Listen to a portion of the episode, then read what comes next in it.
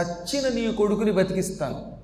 నీకు ఈ కాటికాపరిగా ఉన్న కొలువు నుంచి విముక్తి కలిగిస్తాను. నా మాట విను.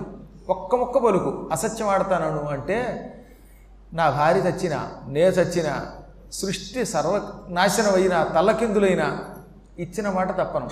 సత్యమే నాకు దైవం. సత్యాన్నాస్తి పరోధర్మ సత్యాన్నాస్తి పరంతప అన్నట్టు అప్పుడు కూడా ఆయన. చివరికి విశ్వామిత్రుడు ఓడిపోయాను రా బాబు నీకు పుణ్యం ఉంటుంది వదిలే అన్నట్ట నువ్వు ఓడిపోయావో నీకేవో నాకు సంబంధం ఉంటాయి బాబు? ఇది నా డ్యూటీ నా బాధ్యత నా విధి నిర్వహణ అని కత్తెత్తి మీరు తప్పుకోండి అన్నాడు. అప్పుడు ఆయన హడిలిపోయి ఓ త్రిమూర్తులారా మీరైనా వచ్చి ఈ పాపకార్యం నుంచి ఈ హరిశ్చంద్రుణ్ణి నన్ను కూడా విముక్తుని చెయ్యండి ఈ హరిశ్చంద్రుణ్ణి అసత్యమాడిస్తాను బాబోయని పలికి వశిష్ఠునితో పోటీ పెట్టుకుని నేనే ఈ తంట అంతా తెచ్చానని ప్రార్థించగానే టక్కన అక్కడ ఒకేసారి బ్రహ్మ విష్ణువు శివుడు ముగ్గురు ప్రత్యక్షమయ్యారు. హరిశ్చంద్రుడి చేతిలో కత్తెగిరిపోయింది ఆ సమయంలో చంద్రమతికి ఉన్నటువంటి బంధనం కూడా తెగిపోయింది.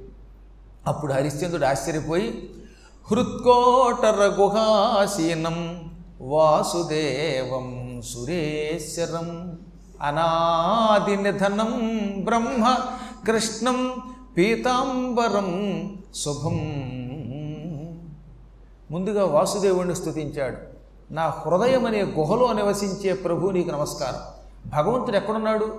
హృదయం మధ్యలో ఉన్నాడనమాట ఈ హృదయం ఎక్కడుంది? నిరంతరం నీలోనే ఉంది. హృదయమేమో నీలో ఉంది. నీవేమో హృదయంలో ఉన్నావు. అలాంటి నీకు నమస్కారం. అంతటా వ్యాపించి అన్నీ నీలో ఉంచుకునేవాడివి కనుక నిన్ను వాసుదేవుడు అన్నారు. వాసుదేవుడు అంటే అర్థం ఏమిటనమాట అంతటా ఉంటాడు ఆయన. ఇక్కడ అక్కడ అనే తేడా లేకుండా ప్రతి ప్రాంతంలో నిరంతరం వ్యాపించి ఉంటావు. నీలో సమస్త లోకాలు ఉన్నాయి. అందువల్ల నిన్ను వాసుదేవుడు అన్నారు అటువంటి వాసుదేవుడవైన నీకు నమస్కారం. సకల దేవతలకి అధిష్టాన దేవతవి దేవతలకి ప్రభువువి అటువంటి నీకు నమస్కారం. ఆది మధ్యాంతరహితుడివి నువ్వు. ఒక వ్యక్తిని చూడగానే ఇదిగో ఈయన కాళ్ళు ఇది మధ్య ఇది అంతం అని చెప్పచ్చా లేదా? పద్మాకర్ గారు ఉన్నారు ఎదురుగుండా.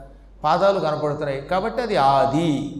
నడుముని సంస్కృతంలో మధ్య అంటారు. ఈ తలకాయ ఈ పైన ఇంకా నాకేం శరీరం లేదు కనుక అంతం. ఈ విధంగా ఒక రూపమునకు ఆది మధ్య అంతములని మూడు ఉంటాయి. కానీ నీవు సర్వవ్యాపకుడువు గనక. ఏది మొదలు ఏది మధ్యో ఏది చివరో తెలియదు. అందుకని ఆది మధ్యాంతరహితుడవన్నారు నిన్ను. అటువంటి నీ కొరకు నమస్కారం. ఈ బ్రహ్మ రూపంలో ఉన్నది నీవే పరమేశ్వర రూపంలో ఉన్నది నీవే త్రిమూర్తుల రూపంలో అనేక కార్యములు నిరంతరం చేస్తున్న మహాత్ముడివి. అటువంటి నీకు నమస్కారం. పరబ్రహ్మస్వరూపుడవైన నీకు నమస్కారం. శ్రీకృష్ణ పరమాత్మగా సమస్త లోకాలని ఎప్పటికప్పుడు ధర్మ సంస్థాపులతో రక్షిస్తున్న నీకు నమస్కారం. పీతాంబరం పసుపు పచ్చని అంబరమును ధరించిన నీకు నమస్కారం. పీత అంటే పసుపు అంబరం అంటే వస్త్రం పీతాంబరం అంటే పసుపు పచ్చని బట్ట. మనం ఎలా అయితే తెల్లబట్టో ఇంకో ఎర్రబట్టో కడుతూ ఉంటామో ఆయన ఎప్పుడు ఎక్కువగా సాధ్యమైనంత వరకు పసుపు పచ్చని వస్త్రం కడతాడు. అందుకని అప్పటి నుంచి ఆయన్ని పీతాంబరుడు పీతాంబరధారి అన్నారు. అటువంటి నీకు నమస్కారం. సర్వలోకాలకి శుభమును కలిగించే నీకు నమస్కారం. అని వాసుదేవుణ్ణి స్థుతించాడు ఆ సమయంలో స్మిత మధురానన శ్రీరమ్యు ఆయన ఎంత అందంగా ఉన్నాడు అంటే శ్రీ మహావిష్ణువు చిరునవ్వుతో ఉన్నాడు. నీలమేఘఛాయా శరీరుడైన చారు లక్షణ లక్షిత నఖపాద గొల్ఫజాను జంఘోరు కఠినాభిమధ్యోదరుండును సాదరుండును కంఠసూత్ర కటిసూత్ర హార కటక కంకణ మకర కొండల కిరీటాది విభూషితుండును కంబు కంధరుండును పాలనాసాధర వదన కర్ణుండును నేల నేరదవర్ణుండును ప్రహ్లాద నారద సునందనంద ప్రముఖ సంభావితుండును శ్రీ పుష్టి తుష్టి కీర్తి కాంతి లోర్జా విద్యా విద్యాది మాయాశక్తి సేవితుండునుడయ్యొప్పున పురుషోత్తమునకు నమస్కరించే. ఆ పురుషోత్తముడు ఎలా ఉన్నాడు ఆయన అప్పుడు? అంటే శుభలక్షణములతో ఉన్నాడు అందంగా ఉన్నాడు. ఎక్కడ ముక్కు ఎంత ఉండాలో అంతే ఉందన్నమాట. మరీ పొడుగ్గా ఉన్నా అసలు లేకపోయినా ముక్కు బాగుండదు. అందువల్ల చక్కగా సంపంగి పువ్వులో ఉంది ఆయన ముక్కు. అందంగా తామర పూరేకుల్లో ఉన్నాయి కళ్ళు.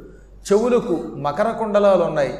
ఈ కుండలాలకి ఆకుపచ్చని మణులు ఉన్నాయన్నమాట మరకత మణులు ఉన్నాయి ఒత్తుగా నల్లగా గిరజాలు తిరిగి ఉన్న జుట్టు ఉన్నది ఆ జుట్టుకి పైన అపూర్వమైన కిరీటం ఉంది ఆ కిరీటానికి నవరత్నములు తాపడం చేయబడ్డాయి. చేతులకి కంకణాలు ఉన్నాయి నడుముకి వడ్డాణం ఉన్నది పసుపచ్చని బట్ట కట్టాడు ఆయన.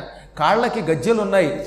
మళ్ళీ ఒక కాలు కాదు వేలాది పాదాలతో ఉన్నాడు ఆయన. వేలాది శిరస్సులతో ఉన్నాడు. వేలాది చేతులతో ఉన్నాడు. అనేక నేత్రాలతో ఉన్నాడు.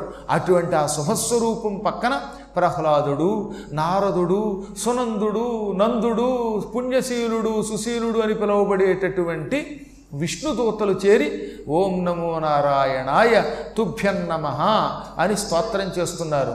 ఆయనని అనేక దివ్య శక్తులు సేవిస్తున్నాయి. ఆ శక్తులలో ఒక శక్తి పేరు శ్రీ ఇంకో దాని పేరు పుష్టి ఇంకో దాని పేరు తుష్టి ఇంకో దాని పేరు కాంతి ఇంకో దాని పేరు ఇలా ఇంకో దాని పేరు ఊర్జ ఒక దాని పేరు విద్య ఒక దాని పేరు అవిద్య. ఇలాంటి మహాశక్తుల చేత సేవింపబడుతున్నాడు. అటువంటి పురుషోత్తముడికి నమస్కరించి ఇప్పుడు ధాతకేసి తిరిగాడు బ్రహ్మకేసి తిరిగాడు ఆయన చతుర్ముఖుడు నాలుగు తలలతో ఉన్నాడు. పద్మము ఏ రంగులో ఉంటుందో ఆ రంగులో ఉన్నాడు. ఎర్రగా ఉన్నాడు అనమాట ఆయన. మంచి పద్మవర్ణంలో అరుణవర్ణంలో ఉన్నాడు. పరమసుందరాకారుడు ఒత్తైన నల్లని జుట్టుతో ఉన్నాడు బ్రహ్మ. ఆయన నాలుగు ముఖాలకి కిరీటాలు ఉన్నాయి మూడు పదులు ముప్పై సంవత్సరముల వయస్సు నిండకుండా ఉండే యువకుడిలో ఉంటాడు ఆయన. అందుకే వాళ్ళకి త్రిదశులు అని పేరు.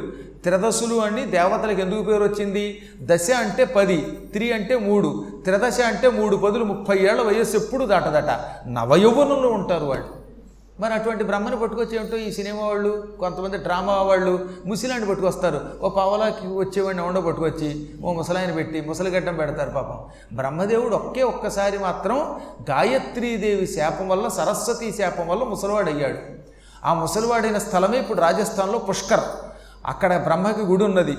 అటువంటి చోట ఒకే ఒక్కసారి ముసలివాడి మళ్ళీ తిరిగి ప్రాయశ్చిత్తం చేసుకుని యువకుడయ్యాడు.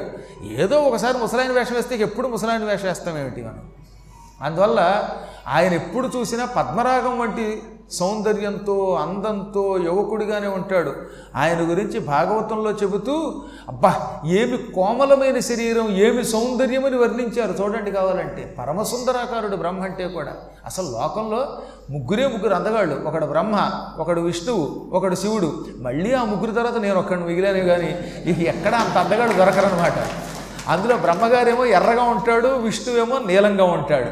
ఈ బ్రహ్మని కూడా మహాత్మ నువ్వు సమస్త లోకాలని సృష్టించే పుణ్యాత్ముడివి. అటువంటి నీకు నమస్కారం హంసవాహనం మీద ఎక్కి తిరిగే నీకు నమస్కారం అని పరిపరి విధాలుగా బ్రహ్మని స్థుతించాడు ఇప్పుడు ఈశ్వరుడికే తిరిగాడు. ఈశ్వరుడు అందరూ అనుకున్నట్టుగా ఎల్లవేళలా చితాభస్వంతో కనబడ్డు. ఆ సమయంలో కిరీటధారణ చేసి రకరకాల నగలు వేసుకుని మంచి తెల్లని స్వచ్ఛమైన వస్త్రం కట్టుకుని పార్వతీ సమేతంగా అపూర్వ కాంతితో ఉన్నాడు. పరమసుందరాకారుడైన శివుడు తెల్లగా ఉంటాడు. విష్ణువు నీలంగా ఉంటాడు. బ్రహ్మగారు ఎర్రగా ఉంటాడు. అటువంటి శివుణ్ణి శ్వేతవర్ణుణ్ణి పూజించాడు. ఆయన భక్తి శ్రద్ధలతో పూజించాడు.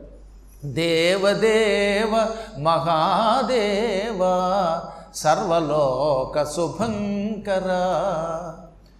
దేవదేవ మహాదేవ సకల లోకాలకి శుభాన్ని కలిగించే నీకు నమస్కారం. మృత్యుంజయుడు నీవు. ఎడమకాలుతో యమధర్మరాజుని తన్ని అవతలికి గెంటేసి మార్కండేయుడిని రక్షించిన మహాత్ముడివి. అటువంటి నీకు నమస్కరిస్తున్నానన్నాడు. అప్పుడు ఆ త్రిమూర్తులు ముగ్గురు ప్రేమతోటి హరిశ్చంద్రుని నిమరగానే ఒక్కసారి ఆయన పూర్వము కంటే ఎక్కువ సౌందర్యంతో చక్రవర్తుల్లో కల్లా గొప్ప చక్రవర్తిగా మారిపోయాడు. అపూర్వ కిరీటంతో చక్కని వస్త్రాలతో మహానుభావుడు సౌందర్యంతో ఆభరణాలతోటి దివ్య రూపంతో ప్రత్యక్షమయ్యాడు. చంద్రమతి కూడా నిమేషమాత్రలో పూర్వపు మహారాజ్ఞిలా తయారయ్యింది. అప్పుడు ఆయన విశ్వామిత్రుడి దగ్గరకు వచ్చి నాయన హరిశ్చంద్ర ఇదంతా నిజం అనుకుంటున్నావా? మీ గురువుగారు మీ కుల పురోహితుడు వశిష్ఠుడికి నాకు ఓసారి స్వర్గలోకంలో వాదోపవాదాలు వచ్చాయి. ఈ ప్రపంచంలో గొప్ప సత్యవంతుడు ఎవరు అని ఇంద్రుడు అడగ్గా అప్పుడు మీ గురువు వశిష్ఠుడు హరిశ్చంద్రుడు నిత్య సత్య నిష్ఠ కలిగిన వాడు అన్నాడు నేను కాదని నిరూపిస్తానన్నాను.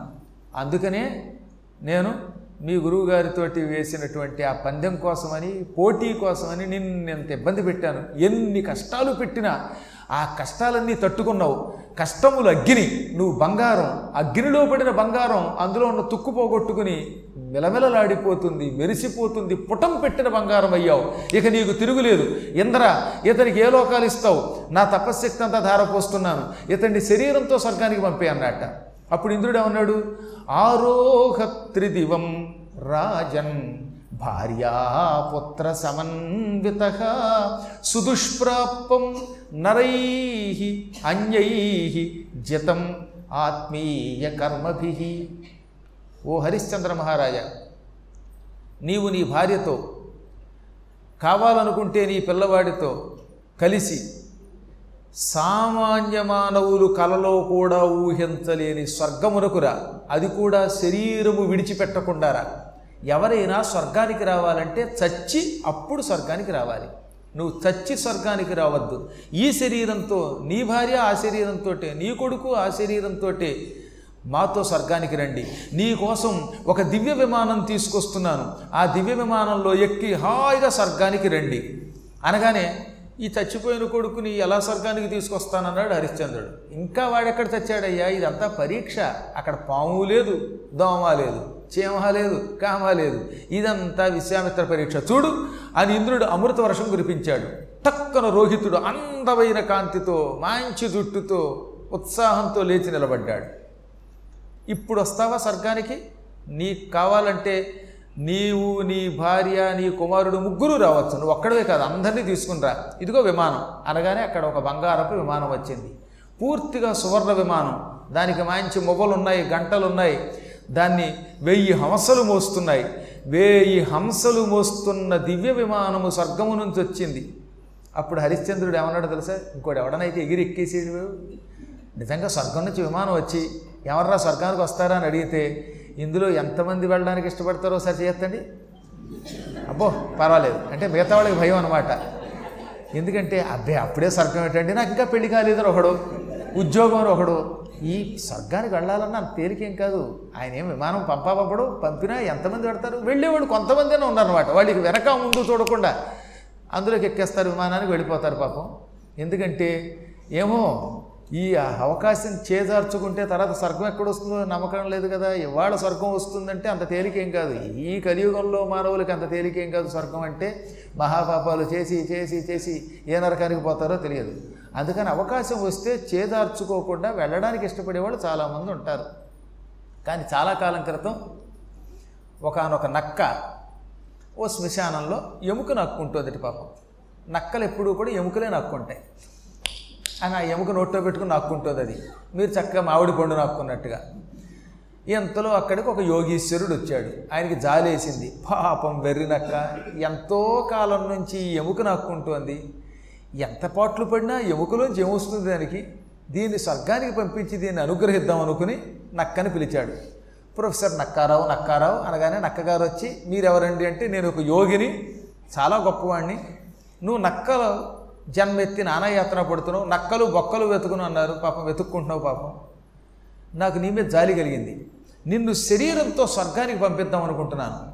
స్వర్గానికి వెడతావా? అన్నాడు. అంటే పాపం నక్కకి స్వర్గం అంటే ఏం తెలుస్తుంది మరి? అందుకని నక్క బుర్ర కొక్కుని కాలుతోటి ఇలా బుర్ర కొక్కుని what is meant by swarga? అంది. దానికి కూడా కొంచెం ఇంగ్లీష్ వచ్చిందిలేండి. కాన్వెంట్లో చదివింది చిన్నప్పుడు. అందుకని. అందుకే స్వర్గం అంటే ఏమిటి అంది. స్వర్గం అంటే ఏమిటో తెలిస్తే కదా స్వర్గానికి వెళ్ళదు కాదు అందుకని ఈయనేమన్నాడు దానికి అర్థమయ్యేలా చెప్పడానికి స్వర్గం అంటే ఏమని చెప్పమంటావు? స్వర్గంలో ఆకలి దప్పిక ఉండవు హాయిగా ఆరోగ్యంగా ఉండొచ్చు అన్నాడు ఆయన. అంటే స్వర్గంలో ఆకలి ఇదా అండి? దాహం వెయ్యదా అండి? అంది. అబ్బెబ్బే స్వర్గంలో ఆకలి దప్పిక ఉండవే అన్నట్ట. అయితే స్వర్గంలో ఎముకలు నాకు ఒక్కర్లేదా అండి అంది. అసలు ఆకలి ఉండదు దప్పిక ఉండదంటే ఎముకలు ఎక్కడి నుంచి వస్తాయి? అసలు స్వర్గంలో ఈ దరిద్రం ఈ శ్మశానాలు ఎముకలు ఉండవు అక్కడంతా ఆనందం అనగానే ఏమిటి? స్వర్గంలో ఎముకలు ఉండవా? ఆహాహా ఎముక దగ్గరికి వెళ్ళి ఆ కుళ్ళిన ఎముకని నోట్లో పెట్టుకుని అని నాక్కుంటూ ఉంటే స్వర్గానికి బెత్తిడి దూరంలో ఉన్నట్టుంది నాకు. ఆ స్వర్గం ఏదో ఉందంటావు అక్కడ ఎముకలు ఉండవన్నావు. ఎముకలు నాక్కోవడానికి వీలు కాని దరిద్రం స్వర్గం నాకు వద్దు పో అనేది అప్పుడు ఆయన ఏమన్నాడు అనమాట నక్క ఎక్కడ? నాకలోకం ఎక్కడ అన్నాడు. నాకలోకం అంటే స్వర్గం నాగ కాదు. గాకు కొంతమంది మధ్య నక్క ఎక్కడ? నాగలోకం ఎక్కడ అంటున్నారు. నాగలోకం పాతాళంలో ఉంది. నాకము అంటే స్వర్గం నాకలోకం అంటే స్వర్గలోకం. కాబట్టి ఈ నక్క ఎక్కడ? దానికి ఆ నాకలోకం ఎక్కడా అని ఒక సామెత పుట్టిందనమాట. నక్కని పంపిస్తా ఉన్నా స్వర్గానికి వెళ్ళదు. అలాగే కొంతమంది ఉంటారు. అబ్బెబ్బే మాకెందుకండి? అరండల్పేటలో రెండు ఇళ్ళు ఉన్నాయి నాకు. అద్దెలు ఎవరు వసూలు చేసుకుంటారని ఒకళ్ళు. మా అమ్మాయికి పెళ్ళవ్వాలని ఒకడు అబ్బాయికి పెళ్ళవ్వాలని ఒకళ్ళు కూర్చునే వాళ్ళు ఎక్కువ ఉంటారు కానీ హఠాత్తుగా స్వర్గానికి వెళ్ళిపోవాలంటే ఎన్ని పాటలో? నిజంగా చెబుతున్నాను నేను.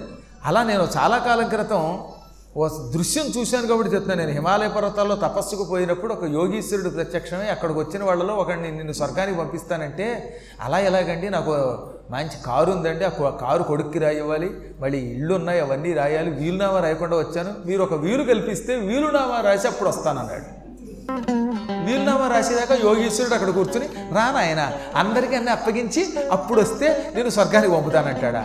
ఈ వీలు లేదు పొమ్మన్నాడు ఇక మళ్ళీ ఆయన కనపడలేదు.